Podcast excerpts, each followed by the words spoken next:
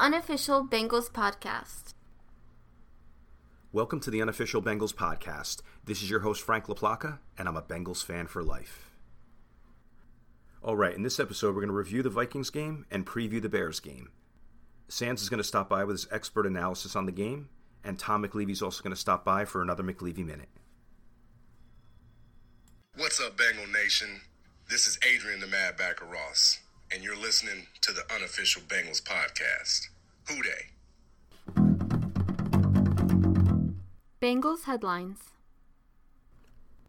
1 0. Defense all over the field. Joe Burrow back in action. Ja'Marr Chase catching bombs down the field. Joe Mixon lighting it up. Just a great effort by everyone on the team and the coaching staff. So good to come out of the first game with a victory. And it sets you up well when you win that first game, especially because in the month of September we have two teams that we're facing that are struggling. So we could very well get out of September with a 500 or better record, and that bodes well for the rest of the season. All right, let's go over some headlines. So the main headline of the week were there were no injuries in the game. I know Burrow was a little shaken up, and I know Mixon got a little shaken up, but it looked like they were both fine. They played all four quarters and overtime. It's looking very good to go into week two with no significant injuries. Eli Apple's going to be starting against the Bears. Trae Waynes is going to be out another week. So he did struggle a little bit this game, in all fairness. So just be prepared. He's going to be playing against the Bears. They have a lot of speed receivers. And we'll talk a little bit later about how we, we can scheme that up and protect him a little bit. And Evan McPherson got the game ball. What a way to start your NFL career. Well deserved. Hits the 53 yarder like it's nothing. Hits the game winner with ice in his veins. And that's going to be the first of many game winners for him. So, very excited for him to start his career like that. And I know the fans are excited about it too. So that's about it for the headlines. There's not a ton going on right now. We're kind of in regular season mode, no transactions, no other stuff to report. But I always like to go over the Joe Burrow press conferences. So I'm going to just quote a few things from his press conference after the game, and we'll talk about it a little bit. So, in reference to Ja'Marr Chase, Joe Burrow says, Don't worry, it's Sunday, it's game day. He's going to come here to play. I love the confidence that he's showing in Chase, and what a good statement to say, you know what? Stop worrying about what he did in preseason. I know this guy. I've went to battle with him dozens of times, and I know the guy is here to play. And Chase was there to play. 100 yards, long touchdown, couple really good receptions. And then they asked him about his injuries, and he said he didn't hurt his shoulder, but he did tweak his ankle. And you did see that. He got rolled on twice. One time early by Nick Vigil, which I couldn't believe, and then one time by Everson Griffen. You know, I think after the second one, that ankle was a little sore. Another big time quote When the game is on the line and I have the ball in my hands, I think I'm prepared to put myself in those positions, and I'm always ready for them. You got to love the confidence. He knows that he's prepared, he knows that he has the skill and the will, and says, Get me the ball. I'm going to put us in position to win. Then, in reference to the play call where they went for it on fourth down deep in their own territory, I love this answer. Here's what he says It's not my job to be surprised, it's my job to execute. That's an iron belted mindset. That's like Tom Brady kind of mindset. And he's a warrior, like we all know. And the last quote I'm going to say is going to reinforce that. And here's what he simply said I was excited to get out there and get hit a little bit. How many young quarterbacks you see that are gun shy, afraid to get hit, a little timid after they do get hit? This guy's like, I kind of need that to get back into the flow of, of things.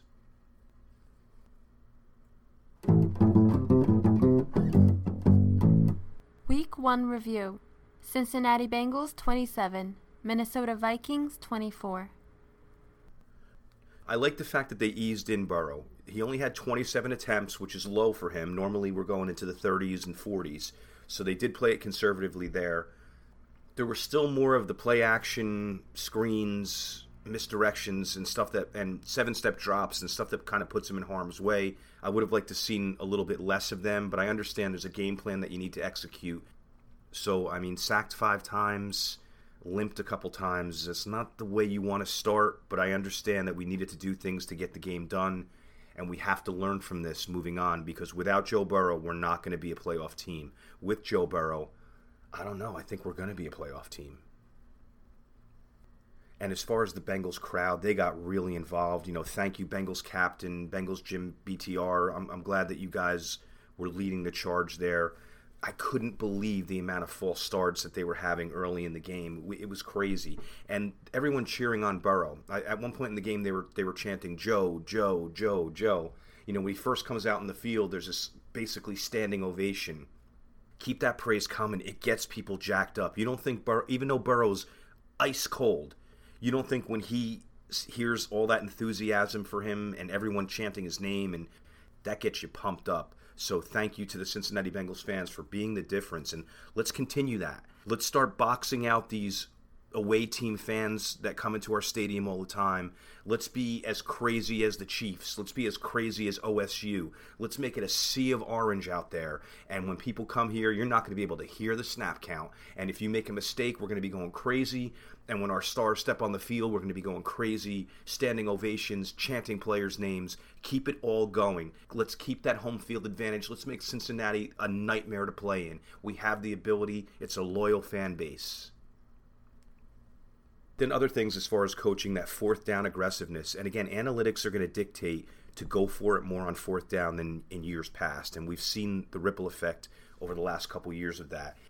And he had Burrow do the keeper, which, you know, I, I guess it's hard to get hurt. I know Mahomes, like, dislocated his kneecap on one of them.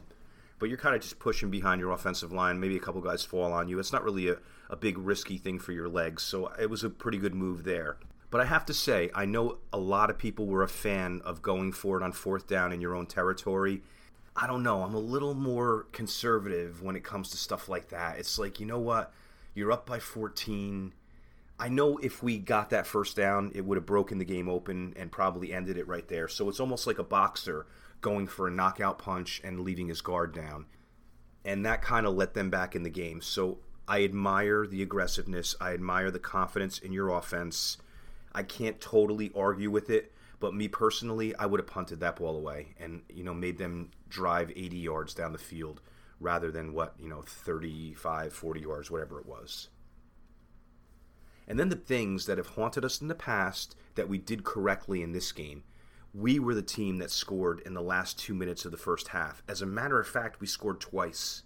And then the first drive of the third quarter, you want to see it, especially with those adjustments that Zimmer makes. You know, he can scheme up nightmares for the offense at the beginning of the second half. First drive of the third quarter, another touchdown, really breaking the game open there. Those are the nuances of the game that win you games. And then the other thing in, in overtime, that was the closest measurement I've ever seen in all my years of watching football. I don't think I've ever seen a ball that close to being a first down. And I was yelling first down from my living room. I thought it was. I mean, you could have put a credit card in there and it might not have fit. So, regardless, it was fourth down, and we ended up executing the amazing fourth down play, which led to the victory. But man, what a game of inches. That was a game of millimeters at that point, for real. And then, as far as some negatives, I guess, from coaching and game flow, just to, in all fairness, just to cover both sides, we couldn't close out the four minute drill. You know, we should have drain that clock to nothing with four minutes to go in the game. We couldn't get it done, and we let them back in for the tying field goal.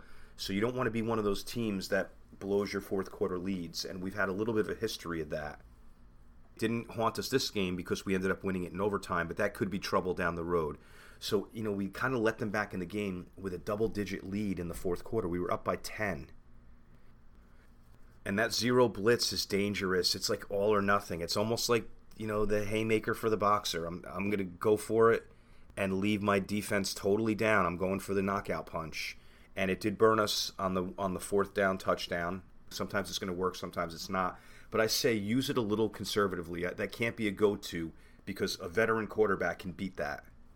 And then we let up the field goal in the last two minutes of the game. Again, that's kind of like the end of the first half. You don't want to give up points at the end. And then I felt in overtime that we ran the ball a little too much. I know you don't want to be in like second and 10 and then get to third and 10 and have to throw the ball, risk interceptions and stuff like that.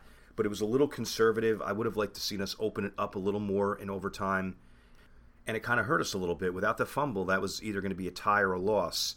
So it was, in my opinion, it was just a little too conservative in overtime. Especially, you know, you got Joe Burrow pumped up. He's good in that two-minute drill. So I would have said open it up, get it to your receivers a little more. We didn't. It ended up working in our favor, as I said before. All right, so on to the position groups. Quarterback, Joe Burrow. A couple words came into mind, and they're familiar words when I describe him. Composure. Totally composed. Doesn't matter if you're driving for the winning touchdown or it's, you know, first and 10 in the middle of the first quarter. He just has that composure. Consistently accurate. I mean, just putting balls where they need to go, and it's one of those when the ball's in the air, you're not even thinking about an interception. You're just wondering who's going to get it and how far it's going. And then the leadership 24 years old, second year in the league, and you can see he owns that team. And that's what you want, and that's such a great trait to have this early in your career. And we can point to a whole bunch of sequences in the game, but one of the most exciting, I guess, was the one that ended with the, the chase 50 yard bomb. There was three pass plays in that sequence, in that series. You had like the little slant into Higgins in traffic, perfectly placed you had that out to Tyler Boyd with I think it was Peterson on him. We we barely threw at Peterson all game, and then the big one to Chase. They had the free safety lined up on Boyd, and Boyd was in the slot, and it was like, wow, you know, you could have thrown it to Boyd for 10, 12 yards easily there. But by the free safety covering Boyd, there was one on one with Chase on the outside. You got to take that chance. As long as you can set up the protections where he has a little bit of time to throw, that's a very high percentage deep ball and that's exactly what they did. And Ja'Marr Chase, big victory, glory moment. Welcome to Cincinnati. Goodbye, all the drops in the preseason. No one even cares anymore. And that's what I wanted to see, and that's what I knew this guy was going to do. And here we are. Then the Uzomah throw. That's a harder throw than you think. You're play actioning, you're dropping back, you're expecting pressure. He got very good protection on that play. And then you see your tight end just coming all the way across the field, wide open and you have to kind of place it in there. And that's what he did. And that ball hung up in the air forever, perfectly in his hands, indefensible, led him and led to a victory. So, I mean, there was a lot of amazing throws in the game, but those are four of the throws that really stood out to me. And Joe was hit too many times in this game. Even though the offensive line played well, it was a victory, everyone's happy. He was sacked five times and he limped a couple times. We can't go the season that way. If he goes down, it's over and already in the first game, you had him come off the field limping twice. So I'm thinking that we have to scheme it up a little bit better. We have to be a little more cautious, especially in these first few games. Let's get him, you know, let's get him to the middle of the season in one piece. You can't go too many games with him taking hits like that. Sans is going to go over it later in the show, all the sacks and who's responsible and whatnot. But regardless, there was a couple times where guys came in free Hopkins got beat a couple times where guys came in free on that too. So you can't have those. You can't have a guy coming from five yards off the line of scrimmage, running full speed and hitting Joe Burrow. And Joe's got those long legs at six four. You know, some players are built like that where they have those long legs and they always seem to get twisted. I always felt that way about AJ Green, and he escaped major injury a lot of times. So I'm hoping that Joe does the same thing. But you know, he has he twists a lot, and you're just seeing those legs get bent in weird ways. It happened a few times this game where I was cringing. All right, on to running back. Mixon ran hard, caught the ball well, you know, over 100 yards, helped us control the clock. A great game by him. He was running hard, he was running aggressive. He, he wanted contact. Even the one play where Eric Kendricks, who's one of their best linebackers, was going head to head with Mixon and Mixon blasted him, knocked him down, lost his helmet, fell down on the sideline. I mean, Mixon was hungry and just ready for anything that came his way. It was nice to see.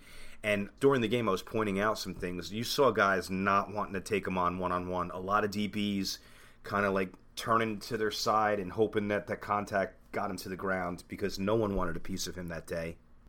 And it's hard to run like that consistently, but a few backs in the league can do that. Obviously, Derrick Henry's one of them. And Joe Mixon's another one. And Mixon had very few negative runs. I know he slipped on that one fourth and one, you know, the, the one that we talked about earlier in our own territory.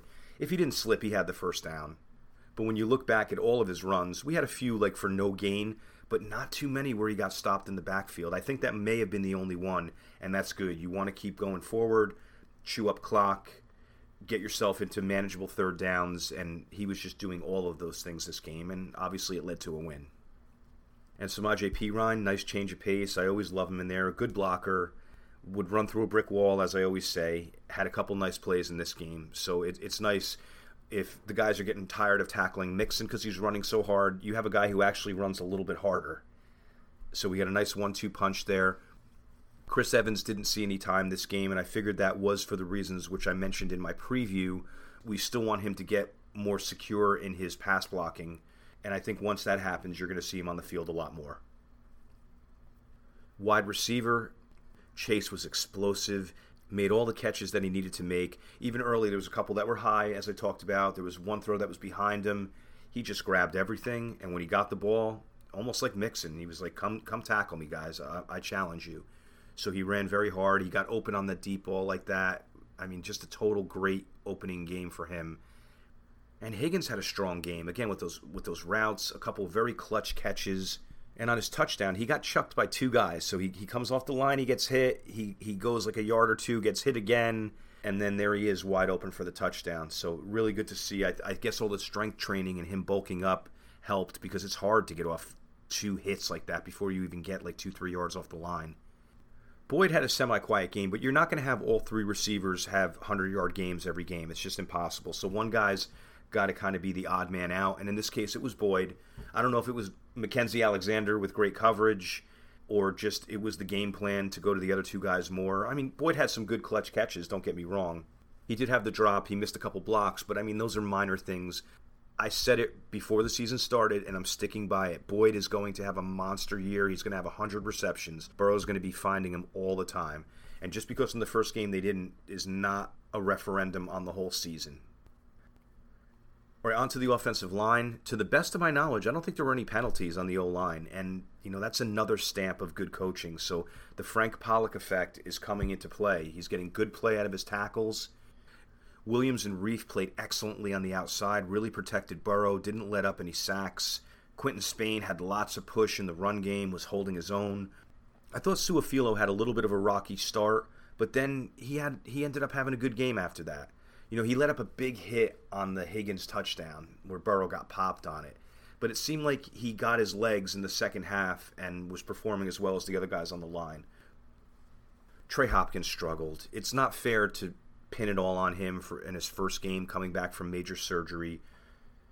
But you know, he let up a couple hits on Burrow that were just a guy running free, getting thrown to the side by the nose tackle and just coming at Burrow, you know, this 300 pounder. So we have to be careful of that. And I'm sure that Hopkins is going to get better by the game. But again, you know, you're six, seven months removed from ACL surgery. It's so hard to compete at this level. So hopefully we get that fixed. Hopefully he improves. If not, you're going to have Trey Hill coming in, and that's a rookie, and that can present its own set of problems. So, you know, the Billy Price trade, we got excellent return on the first game from Hill but if Hopkins continues to struggle and Trey Hill isn't ready to get in there, we could have a problem at the center position. And Jackson Carman, they're easing him in, which I like to see. I would have loved to have seen him win the starting position. He didn't. So there he is as a starting guard on extra points and field goals. I mean, you got to start somewhere. At least he's in the live action, getting some game experience. Hopefully, he builds on that and eventually cracks the starting lineup. And he was the one who lifted McPherson at the end of the game. So that was nice to see. You know, even though he's only playing on special teams, he was still excited enough to hoist the winning kicker in the air. So good stuff, good team player mentality. And, you know, we'll see what the future holds for Carman this year. And then onto the tight end position. Quiet game for them in the passing game. It was really just like in preseason. They were using the tight ends for blocking exclusively. They were very rarely looking for them. I think Uzomah had one catch early, and then of course he had the big play at the end. But there were very few targets for the tight ends, and that was a schematic thing. I'm curious to see if they do that moving forward. All right, so let's move on to the defense. The interior defensive line played amazingly. DJ Reader Ogunjobi, Tupou. When they rotated Hill and Sample in there, they were productive and active. For the most part, we shut down Dalvin Cook. We got to Cousins. It was an excellent game by them. I'm so thrilled that we're getting this return on investment out of these guys. And it seems like if they stay healthy, it's going to continue.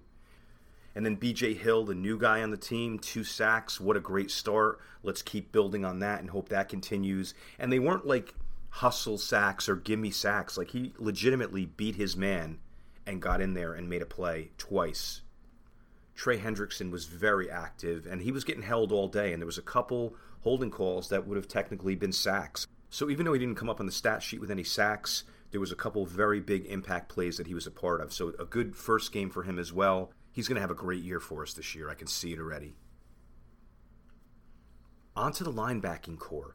Germaine Pratt, best game ever as a Bengal.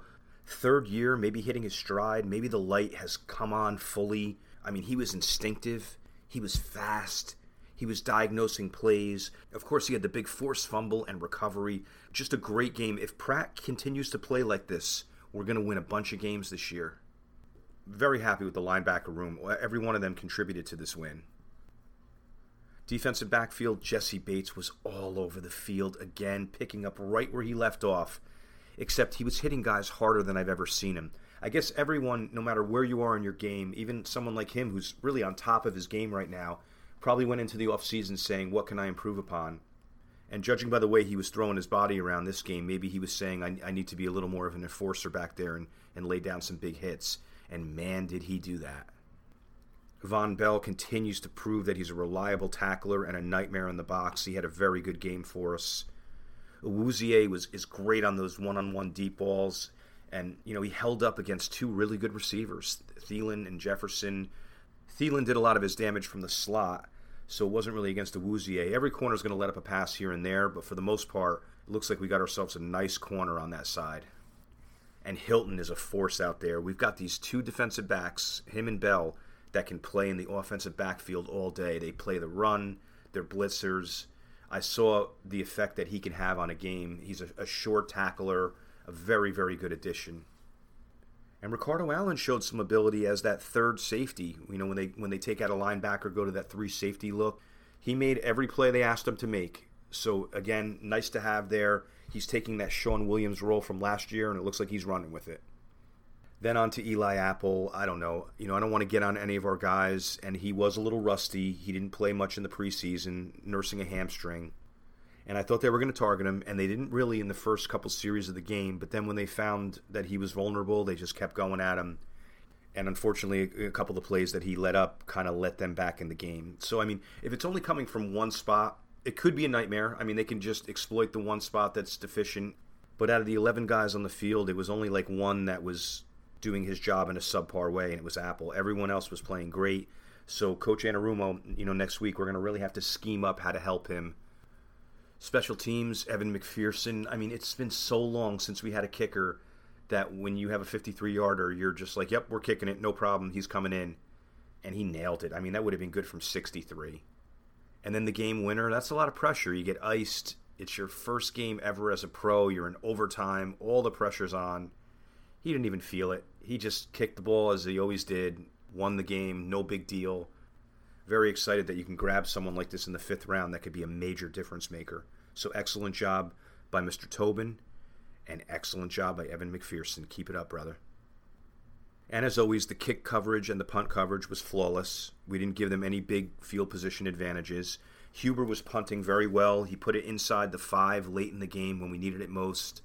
So he's right back on track even on the play where we had the lapse in protection for him and, and was partially blocked, it still was a decent punt. He got it off, got out of trouble there. So that's another veteran move, and we kind of dodged a bullet there. But that was really the only negative special teams play of the game. And Darius Phillips caught the ball when it was punted to him, made the right decisions on when to run it, when to fair catch it, so all that was good. He had the one nice return of, about 15 yards. I'm just, you know, we're, we're concerned about him dropping the ball but I'm, I'm getting concerned because of his frame of him fumbling in traffic because there was a couple times where he had like three guys ripping at the ball and I was like, oh man, that ball's coming out.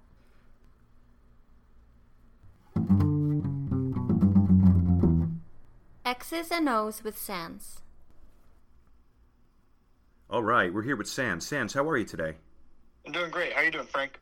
All right, my friend. It's nice to get a win in week one. Um, before we go into specifics, what are your thoughts on the game in general? Yeah, overall, I thought both coaches called a pretty good game. Maybe a, a, tiny bit too conservative towards the end from Zac, but I think that was also because he uh, Burrow just took a sack from Danielle Hunter and he came up a little limpy. So you're going to protect your guy, and you don't beat a Zimmer defense by getting aggressive, in my opinion. Defense mixed around a lot of fronts. did a lot to stop Dalvin Cook. Other than a few plays, uh, really the wide receivers didn't kill us, especially uh, Jefferson. I mean, Awuzie did a great job. He basically shadowed Jefferson for a lot of that game, and he did a great job. I was really impressed with him. Joe Burrow is almost like a veteran Aaron Rodgers type with this already, where he used hard counts against the Zimmer defense, which is really important because Zimmer defenses rotate late, they move late. We know this from when he was the defensive coordinator in Cincinnati. The defense rotates late, they move late. Used to use Reggie Nelson to fly back into the secondary, be the single high safety, or rotate to two high from uh, one high. One of the only guys that does this type of stuff. And when you give a hard count and they already they start going that way, you got them. You got it. They're not disguising anymore. They can't switch coverages, so you know what's coming, and that's how he got the touchdown to Chase. Was he? They came out and they looked in a completely different coverage. He gave the whole hard count, whatever. Brought his hands up, really faked like he was getting the snap, and safety started rotating back. He said, "Okay, I know what we got here," and threw a bomb for the T Higgins touchdown. He did a quick count, so quick that the uh, broadcast angle they were still on his face when the ball got snapped did a good job changing up his snap counts to keep Zimmer's defense in check. And the defense did a good job of being a little bit multiple to try to just stop all the weapons that the Vikings have. The last play of the game, or not well, last offensive play basically of the game, the fourth and inches. Yeah, you usually get two calls as the uh, quarterback on a play like that, a run and a pass, just in case what the defense shows you. And man, to audible to the pass play, it was a leak which is a tight end, is going to look like he's blocking and sneak across the line. And the Vikings knew this play was coming. If uh, you rewatch, you see that they have a guy Xavier Woods who's looking for it, but they just couldn't find him. And 30 plus yard gain set up the game-winning field goal. I mean, perfect throw. Great job to call the audible to get into that. It was another hard count to see that they were coming. They were coming to stop the run. I think they had two guys coming down the A gap, and it was awesome. Yeah, it felt like that ball was in the air for 20 minutes, you know, when he because it was such a big point in the game when it went up. It was just like I'm just waiting for it to land. Like it's almost like that's an easy ball to drop. You know what I mean? When it's like such an easy ball to grab that you can psych yourself out, especially at tight end. But uh, I'm glad. I mean, everything went in our favor with it. It was it was a great moment in the game, obviously, and again, great observation on that. Offensively, who's who's your MVP of the game for us?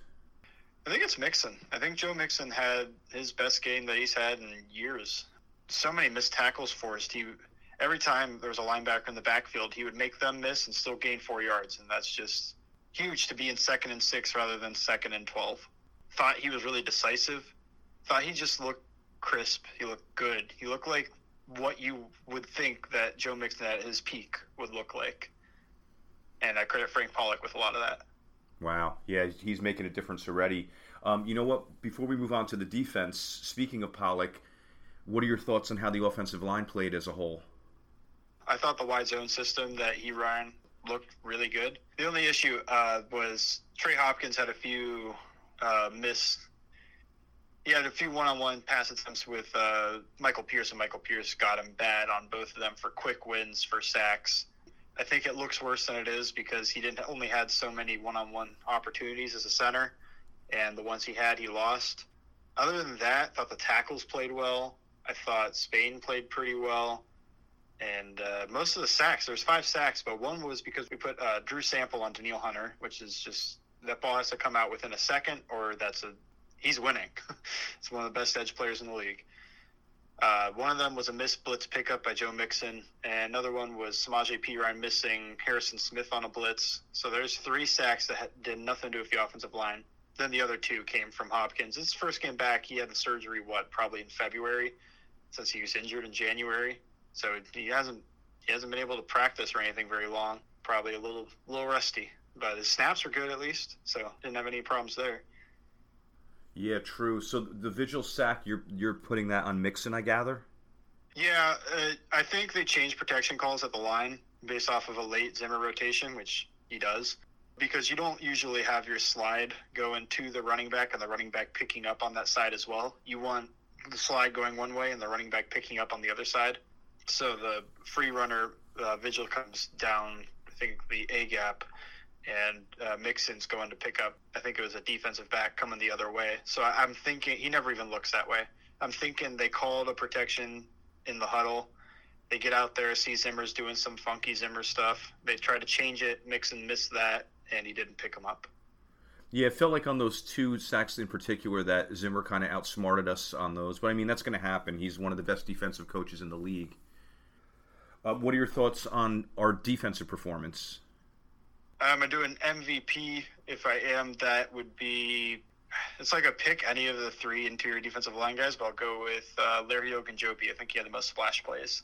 BJ Hill, Larry Ogunjobi, Tupou too, and DJ Reader all were phenomenal. Uh, they really controlled the interior of the Vikings offensive line. I just think of, uh, I think it was Larry Ogunjobi who used the Viking center as a weapon to sack Kirk with, just like Gino used to do. Really love seeing that. Uh, BJ Hill had two sacks and only 24 snaps. Tupou, can't remember if he had a sack or just picked up some holding calls. DJ Reader picked up two holding calls. Defensive line was just awesome. Yeah, I felt the same way, and I, I, felt the secondary was performing well too. I mean, there was a couple lapses near the end of the game, but as a whole, that's that's a tough wide receiver crew to shut down. Yeah, the only issue in the secondary was specifically on one drive where Eli Apple really got beat a few times. Right, the infamous drive. He missed the tackle, then he had a holding call, then he gets beat for the touchdown. Right, I think it was all three on one yep. series. Yeah. What about the linebacker play in general? I liked Pratt a lot. I thought he did a great job of trying to force fumbles. Uh, I really liked his game. I thought Wilson did pretty well as well. He had he overran a, a couple plays. They're they're raw. They're young guys, so they're not going to be perfect. But both of them, I thought, had pretty good games. I thought Pratt was uh, good. Like he, he looked good this game maybe his best game I've seen as a Bengal so far. I, I, thought that Logan Wilson let up a few plays early on. And it seemed like he, he gained composure late, but overall, you're you're feeling like he had a decent game. Yeah, overall, yeah. I I think he was the weaker of the two linebackers, but uh, it's one game, and we'll see how they do in Chicago. And I'll tell you, Hilton's a, a, game changer. I mean, he's he's almost like another Vonn Bell at the line of scrimmage. You know, a guy, a defensive back that can really just get in the backfield and, and mess things up.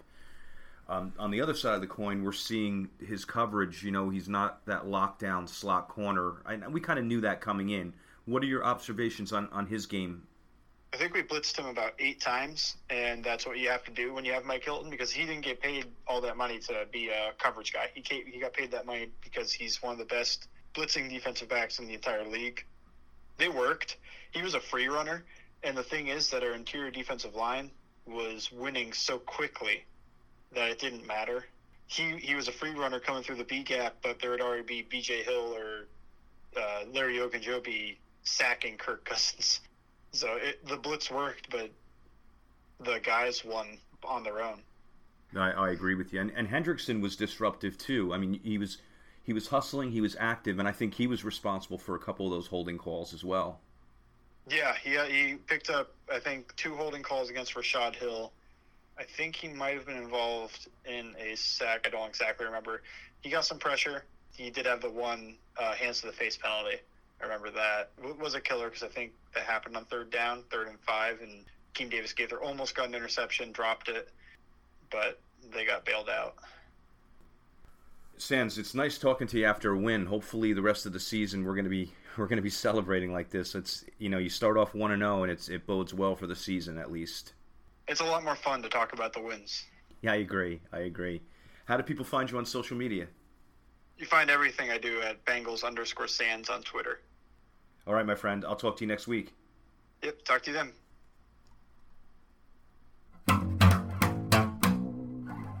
Week 2 preview Cincinnati Bengals at Chicago Bears. First play of the game, we run that wide receiver screen to Chase. The one that he infamously dropped in the preseason, but he caught in this game. We're doing the same play with him on the outside you got a blocker in front as a wide receiver. The whole offensive line is adjusting to him running that screenplay. Boom, five, six yards. Maybe he breaks it and gets a dozen. Second play, Joe Mixon. Just a nice, crisp run to the left side between the wide receiver screen and a nice, solid Mixon run to test out the left side of that defense. Hopefully, we're in a third and short position at this point. Third down, if it is indeed third down, you go five wides. You get that kind of weak secondary covering five guys. and you have Boyd and Higgins both in the slots on opposite sides, both doing slants. Joe Burrow, pick your poison, pick who you think is more open. First down, here we go. Then after the first down, first play, play action to Mixon because they're thinking you're going to run it on first down. We set up the deep ball to Chase. Make sure we have good protection in there. You know, Mixon's taking the play action fake and blocking. We have a tight end in there as well. And then we isolate Chase down the right sideline, one on one, get it going again. Because if Chase scores on a deep pass on our first series next week, the momentum and the energy and the electricity behind this team is going to propel us into a win. All right, so let's move on to some offensive strategy for the game. We have to limit Joe Burrow's exposure to hits. I know it's a no brainer that every game that should be the main goal of every game. But again, he got sacked five times, got hit a bunch of times last game. Bears have a pretty strong front seven as well, so they're capable of doing the same thing. We have to keep Joe Burrow healthy if we're going to go anywhere this season. And then we keep Joe Mixon going. You don't say, oh, this is the Bears defense. They're a strong defense. We can't run the ball. Because we could have said that last week against the Vikings. And look, he churned 127 yards against them. So even in the first quarter of the game, if you're seeing two yard runs, three yard runs, stick with it. Again, you're going to limit Burrow's exposure to hits, and Mixon is eventually going to get going. And he's going to do the same thing this game as he did last game. I, I can see it. You know, he's going to control the clock, he's going to move the ball and don't be afraid to get him the ball in space with, with a few short passes. And then you attack these corners. They have decent safeties, but they're, in my opinion, weak at the corner position. And we have three guys that can eat that up. This is a game where you throw a lot of quick passes to those guys. No seven step drop kind of things, very rarely. Just nice quick passes. Four wide receivers, five wide receivers, three wide receivers. Boom, boom, boom, boom. Just march down the field, mix it up with some Mixon, and that's the key to winning this game. And because they have really good linebackers, it's probably not a game where you're going to see a lot going to the tight ends. They're probably going to be used for blocking purposes for the most part, and I kind of agree with that. And this also says this might not be the game for too many screen passes and misdirections. And those are two things that expose Burrow as well. You know, on the screen, you're letting the lineman rush him and then getting the ball off. I mean, he could very well get hit on those the misdirection, you're flipping it over to one side and then taking a second or two to come back the other way. You know, those are all things that make him susceptible to hits and probably not good ideas against a defense that has good linebackers. Offensive concerns a 3 4 defense can kind of mix things up, especially when you're used to seeing a lot of four man fronts. They're probably going to get decent pressure from Khalil Mack and Hicks and Quinn. So, that, you know, there's some guys there that can rush the passers that you have to be very protective of. Roquan Smith and Khalil Mack can also shut down your running back and limit your tight ends, so that's another concern offensively. And I thought that Eddie Jackson, their safety, was very quick to the ball, so he's someone to be conscious of when you're throwing deep and down the field. And I think Gipson's a solid safety as well, so they have some good play on the back end there. So it's a matter of going after the corners. As far as the defensive strategy, you're going to go after those left tackles. I know Peters came out of the last game and his backup got hurt. So I don't know if either one of those guys is playing this week, but if they are, they're going to be a little compromised. Our D line was just slamming last week. Let's keep it going, and that's a spot to attack. Let's set up a D end on him and a linebacker coming in as well. Let's have like two guys coming in from that left side and really putting pressure on the on the left tackle. And then you have to help Eli Apple, especially he's probably gonna they're probably gonna try to set up Allen Robinson on him a bunch to try to gain the advantage. So you have to scheme it up where you're giving him help over top and because they have really strong tight ends, I think we need some Ricardo Allen to help the linebackers in that tight end coverage.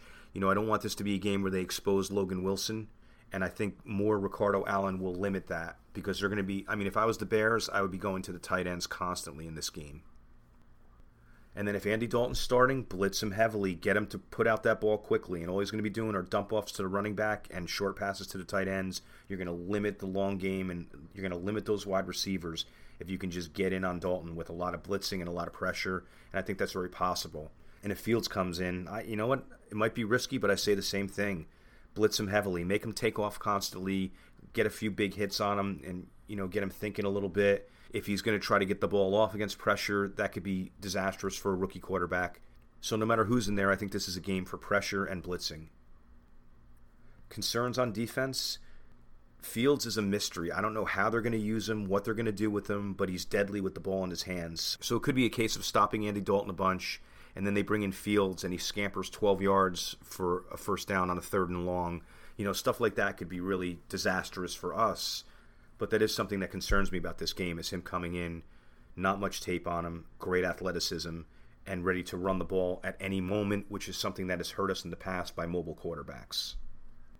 And then again, back to those tight ends. They have Kmet, Graham, Jesse James. They have three guys that have all proven themselves in this league and can do damage. So we're going to have to scheme up the best that we can, make sure that those linebackers are solid in their coverage, and again, maybe help them out with Ricardo Allen and you know Bates and Bell also helping out. And they have a good unsung receiving corps. Robinson can do a lot of damage, and they have three very fast wide receivers with Mooney, Goodwin, and Byrd. even though they're not guys that put up huge numbers, there's those are guys that can really get you in trouble on matchups. So, you know, look for one of them in the slot to try to test Hilton. Look for them to try to test Apple. You know, there's going to be some strategy going into having those guys make big plays for them. So let's be prepared for that. And David Montgomery, he was a pretty active back when I watched him on the Sunday night game. He's small, but he's shifty. So he's another guy that, you know, you sleep on him, give him the edge, and he can do some damage there. As far as my prediction for the game, I don't know. I'm drinking the Kool Aid. I just think that the Bengals are on a roll right now. I don't care if it's home or away. The Bears did not look good. They have a whole bunch of issues. You know, they still have a quarterback controversy, for lack of a better word, there. Tough team to score on.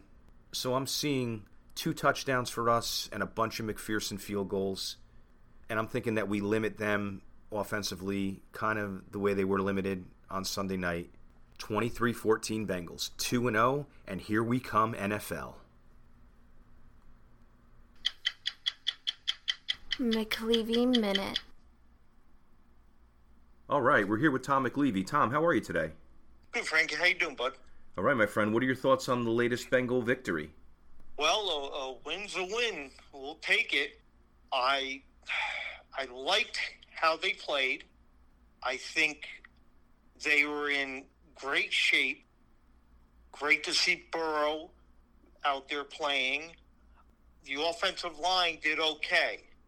I think that they were in better shape than the Vikings defensive line due to the fact that Mixon was able to run the ball at the end. Uh, it was a good thing to see that Mixon was uh, running hard. Looking at this offense, and I said this last year, I think we have a running back and three wide receivers that can take over games at any time. Thinking about the Chase pick, that, you know, something they might have been thinking, how much longer are they going to be in a position to take an offensive guy, a dramatic offensive guy that can take over games like Chase, that they chose him over the lineman, figuring that they plan on being in the draft in the future at 18 to 20, 30, hopefully 32. But, you know, that's the kind of stuff that that guy can do. The drops, I knew he would, that wasn't going to be a problem. And it's great to see that he got his first game under his belt with over 100 yards, Mixon 127 Burrow was throwing some nice passes. He was hanging in the pocket, looking good. The defense, they bent, uh, they played hard. Trae Waynes got to get back soon because Eli Apple has to go. You know, yeah, when a guy jumps, a, former number one pick jumps around from team to team, you can't think, well, we got this guy, and you know, he missed a tackle that uh, set up that big play at the end. So, you know, Trae Waynes hopefully gets back soon. Bates uh, was laying the wood. How that guy is not an all pro safety is beyond me. It's the only reason is, is because he plays on the Bengals. Our defensive line is is very good. BJ Hill, two sacks. I mean, uh, you know, finally they got rid of some guy. Instead of just cutting them, they were able to pull a trade and get a guy who comes in first game and, and gives you a couple sacks. That's a that's a great move. Coaching, I liked the calls. The first one on the the fourth and one at the their own forty or whatever. If Mixon didn't fall, I thought that was going to be a first down. But it shows that Zac Taylor knows he's on the hot seat and he has to be aggressive. The fourth and inches in the overtime, what I heard, he gave Burrow two calls and let him make the call of what he sees. But um, it's good to see that I think Zac Taylor is realizing, so he's being more aggressive.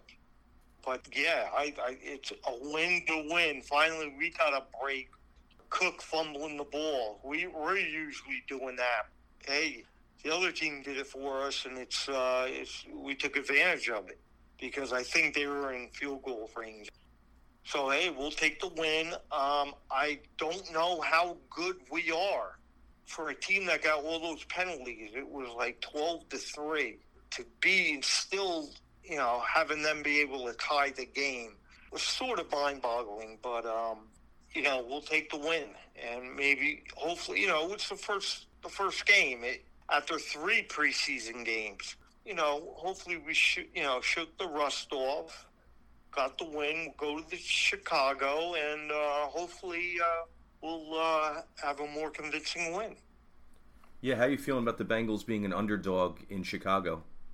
It's, uh, after, you know, Chicago didn't really show me anything to to make them even a, a favorite, but it's Monday, you know by Friday, maybe it'll be a, uh, a toss-up.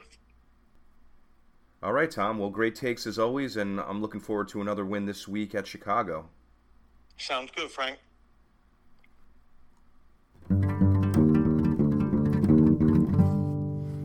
AFC North standings.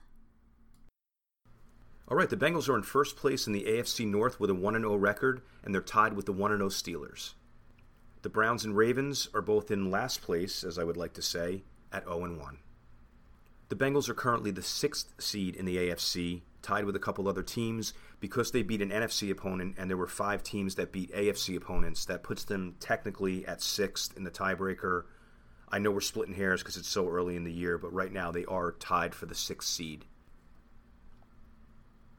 That'll do it for this episode. Next episode is going to be a review of the Bears game and a preview of the Steelers game. And Tom McLeavey and Sans are going to come by and join the fun as well.